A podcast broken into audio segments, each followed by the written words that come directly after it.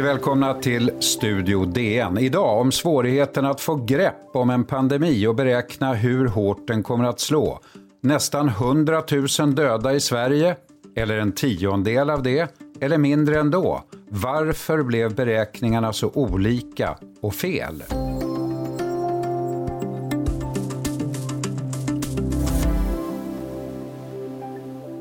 Ja, det blev ju mycket stor uppmärksamhet i världen när Storbritannien plötsligt bytte strategi i bekämpningen av covid-19-spridningen. Nästan över en dag infördes kraftfullt skärpta restriktioner för allmänheten. De fysiska sociala kontakterna mellan människor skulle begränsas så mycket som möjligt. Bland annat förbjöds par som inte bor tillsammans att träffas. Och en av dem som var avgörande för den här nya strategin var den brittiska regeringens rådgivare, professor Neil Ferguson. It's not going to be going back to normal we will have to maintain some level of social distancing, significant level of social distancing, probably indefinitely until we have a vaccine available. Kraftfull social distansering alltså. Enligt Fergusons forskargrupp på Imperial College skulle 250 000 britter dö och sjukvården bli fullständigt överbelastad om inte krafttag togs. Men för en vecka sedan avgick Ferguson av mycket speciella skäl. Välkommen DNs vetenskapsreporter Maria Gunther. Berätta vad som hände med Ferguson. Ja, han hade ju haft sin älskarinna på besök, trots att hon bor i en annan del av London. Nu har han själv förklarat det med att han är säker på att han redan har haft covid-19 och därför är immun och därför så skulle det här besöket vara okej. Okay. Men det var ju ändå hans beräkningar som låg bakom det här, de här rekommendationerna. Men var huvudskälet då att han bröt mot de egna rekommendationerna eller att beräkningarna blev så fel? Huvudskälet att han avgick är nog att han, att han bröt mot de egna rekommendationerna. Om hans beräkningar stämmer eller inte är lite för tidigt att avgöra, men mm. det har kommit ganska mycket kritik mot hans beräkningar på sistone också. På vilket sätt då? Det är programmerare som har gått igenom programmen som de använder för att göra beräkningarna, som säger att de har hittat massa, felakt, massa problem och felaktigheter i dem. Men Fergusons modell och rekommendationer, de hade alltså redan fått fäste och spridning. Vad fick det för resultat i form av förutsägelser från svenska forskare till exempel, Maria? Ja, det, sen är det, då är det flera svenska forskargrupper som har ju, velat göra likadana, liknande beräkningar för Sverige utifrån de här modellerna som Neil Ferguson använder. Och två av dem har fått väldigt stor uppmärksamhet och de fick också väldigt allvarliga resultat för Sverige. Eh, väl, ja, den ena blev ganska eh, total katastrof. Det skulle vara 96 000 som skulle vara döda före juli om vi inte totalt stängde ner allting. Den andra var var lite rimligare, men jag skulle ändå säga att just nu i maj så skulle, vi inte, så skulle vårdbehovet vara mycket, mycket större än vad vården klarar av. Och vi skulle bryta ihop, alltså hela vården skulle bryta ihop nu och det har inte hänt. På vilket sätt påverkade då de här rapporterna den svenska politiken och hanteringen av pandemin? Ja, de fick ju ingen direkt påverkan på politiken, men däremot så har de fått väldigt stor påverkan i debatten. För de här forskarna har varit ute och skrivit debattartiklar och varit väldigt, eh, ja de har spridit massa, massa skräck kan man säga för den svenska, svenska strategin och att, det, det, att om vi inte gör som alla andra länder nu så, kommer vi, så står katastrofen för dörren. Men det här menar du alltså att eh, man kan härleda det till de här rapporterna, den här upphetsade och nästan skräckblandade debatten alltså? Ja, det skulle jag tro. De refererade just till Fergusons rapport när de presenterade sina rapporter. Sen ska jag säga då att eh, Fergusons forskargrupp på Imperial College, de har ju tagit de har tydligt markerat att de inte alls ligger bakom den här, att de inte har någonting att göra med den här rapporten som säger 96 000 döda. Det har de varit mm. väldigt tydliga med på Twitter. Att de vill inte förknippas med den. Okej. Okay. Men har den svenska folkhälsomyndigheten, som du ser också påverkats av de här rapporterna, de svenska rapporterna? De har ju inte ändrat strategi, men de har ju fått hantera de här rapporterna eh, i många debatter eh, på tv och i tidningar och det kommer ju frågor om de här rapporterna hela tiden på, på presskonferenserna har det gjort. Så att det har ju påverkat deras arbete att de har fått hantera de här rapporterna. Folkhälsomyndigheten har vad jag förstår medvetet från början valt eh, att använda sig av ganska enkla modeller till skillnad från eh, de här forskarna. Alltså, deras egen modell tycks ju då ha varit betydligt mer med verkligheten överensstämmande i det här fallet. Ja, för det, det, är egentligen det som är det stora problemet med de här modellerna, att de har otroligt många parametrar som kommer in. I den här, den här modellen då, där de kom fram till 96 000 döda, där har de gjort en datormodell som följer liksom varje individ i samhället, hur den rör sig och liksom vilka olika risker den utsätts för. En otroligt avancerat datorprogram, men också med jätte, jättemånga okända parametrar som de inte riktigt vet, som de har satt värden på utifrån vad de tror att det skulle vara. Och, sen, och då blir det ju, förutsägelserna blir ju enormt osäkra då. Alltså det blir så mycket, ja, det blir, det blir väldigt svårt att göra några rimliga förutsättningar just när vi är i en ny pandemi med ett nytt virus som vi inte känner till. Då är det mycket bättre modell att använda som Folkhälsomyndigheten gör och en del andra forskare, till exempel eh, Tom Britton i, i, Stockholm, har också gjort att man har en mycket modell med mycket färre parametrar, för då är det mycket lättare att se vad det är som påverkar och vad det är som, som är viktigt att ta hänsyn till. Men man får väl ändå säga att Folkhälsomyndigheten har ju inte varit helt felfria de heller, inte minst i början, hur smittan skulle få fäste i Sverige och när kurvan skulle börja plana ut. Varför skulle Folkhälsomyndigheten vara bättre rustad än andra?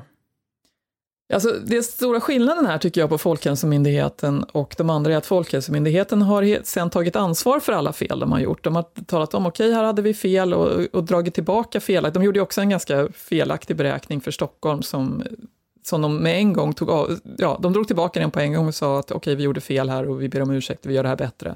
Medan de här, framförallt den här forskargruppen som fick 96 000 döda, de försvarar ju fortfarande sin modell och säger att så här hade det gått, så här det hade mycket väl kunnat gå så här, fastän det är helt osannolikt, deras förutsägelser.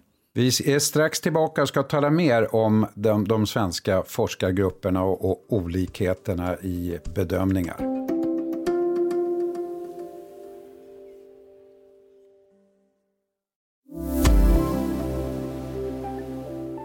Maria Gunther, vetenskapsreporter. Det nya fältsjukhuset i södra Stockholm byggdes ju i en hast men har inte använts och kommer kanske inte heller att användas. Var det ett exempel på eh, följden av de här prognoserna?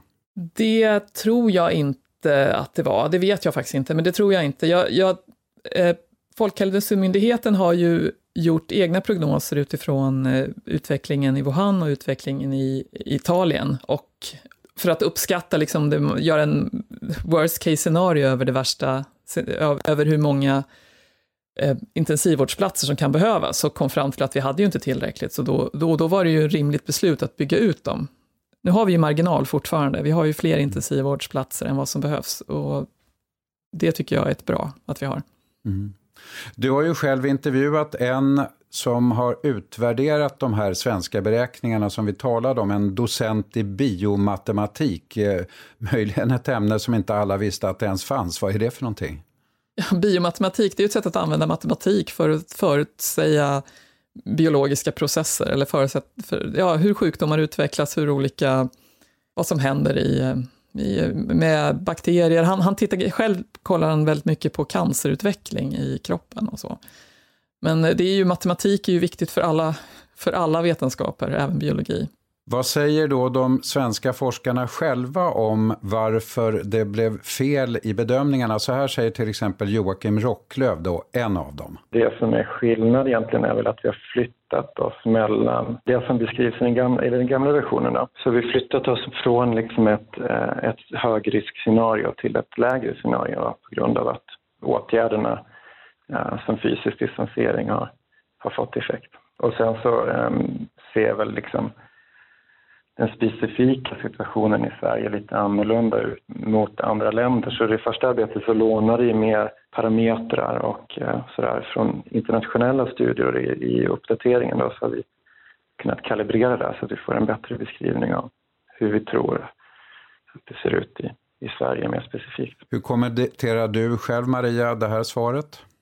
Jo, han säger då att eh, de har gjort en ny beräkning nu och men han säger att eh, att den sociala distanseringen i Sverige har fungerat mycket bättre än vad de förutspådde egentligen i sin modell. Det är inte det han säger, men för att om man läser hans första rapport så är det tydligt att de har fem scenarier där. Och det är bara två scenarier som, som vården skulle klara, klara vårdbehovet. Och det är när, eh, då, det innebär att vi totalt skulle stoppa bromsningen, eller stoppa smittspridningen i samhället. Det som forskare kallar suppression och det som också Nils Ferguson var ute efter. Men nu har vi nått det, de två scenarierna utan att, trots att vi har smittspridning i samhället, mm. så att deras förutsägelser inte stämmer inte. Och det förklarar han då med att de hade parametrar som inte var rimliga för Sverige. Borde de inte ha publicerats, tycker du? Alltså de har ju inte publicerats egentligen, eh, alltså vetenskapligt publicerats. De har lagts ut på ett sånt här ställe där forskare lägger ut sina, sina rapporter innan, innan de har blivit granskade och publicerade på riktigt. Ja, det är, jag tycker att det är helt okej okay att göra sådana studier och det är, det är helt okej okay att lägga ut dem och diskutera dem, men det som jag är kritisk till är att de har dragit så långa slutsatser från, de här, från sina studier i den svenska debatten, i debattartiklar och annat. Kan det bli så på sikt att det kan uppstå en skepsis i allmänhet mot förutsägelser och prognoser eftersom de skiftar så mycket? Ja, det är klart. Det kan ju vara skumt, det, kan ju vara, det kan ju vara sunt, skulle jag säga, att vara skeptisk till eh, sådana här beräknings, beräkningsmodeller, eller det är det ju. Det visar ju, de, det visar ju nu när vi kan utvärdera hur väl de stämde med verkligheten. Just när det är ett nytt virus som vi inte vet så mycket om och där det män, människors beteende är så väldigt viktigt för, för utfallet. Och det kan ju vara väldigt svårt att avgöra, eller svårt att gissa hur människor kommer att bete sig. Nu talas det ju till exempel mycket om flockimmunitet och när vi ska uppnå det. Det verkar vara extremt mycket olika uppfattningar om det också. Ja, det finns många olika beräkningar där också och jag tror vi får avvakta tills vi har eh, lite mer sådana här immunitetstester så vi kan se om, om vi närmar oss eller inte. Kan man säga generellt, Maria, att det just nu, den här märkliga våren 2020, görs beräkningar och kalkyler i en aldrig tidigare skådad omfattning, men att förutsättningarna för beräkningarna är extremt svåra, nästan omöjliga? Ja, utan tvekan, båda delarna. Jag har aldrig sett så mycket forskningsresultat och så mycket modeller komma ut så snabbt, så mycket. Men det är inte konstigt när vi har en helt ny situation som eh, kräver jättemycket vetenskap för att hantera, att alla forskare försöker göra sitt bästa för att förstå vad som händer och vad vi ska göra. Finns det någon undersökning du själv gärna skulle se att den gjordes? Jag är ju väldigt, jag väntar väldigt mycket på de här immunitetstesterna, att få se hur utbredd den här sjukdomen är. Vi, vi är ju många som tror att vi faktiskt har haft covid-19, jag tror ju det. Men jag, mm. jag, det är, alla vi som har varit lite förkylda tror ju det. Och det, jag vill verkligen se hur många av oss som verkligen har haft den och hur många som har haft någon annan. Man vill gärna tro att man har haft det, verkligen. Men kan man räkna med att beräkningsmodeller blir bättre i framtiden efter detta vi talar om nu? Ja, de blir, bättre hela, de blir bättre och bättre hela tiden. Och för, förhoppningsvis så lär vi oss av det här att hur försiktiga vi ska vara med dem och vad som krävs för att de ska gå att lita på. Och om du till sist skulle ta ett helikopterperspektiv på forskarvärlden just nu, vad ser du? Oj.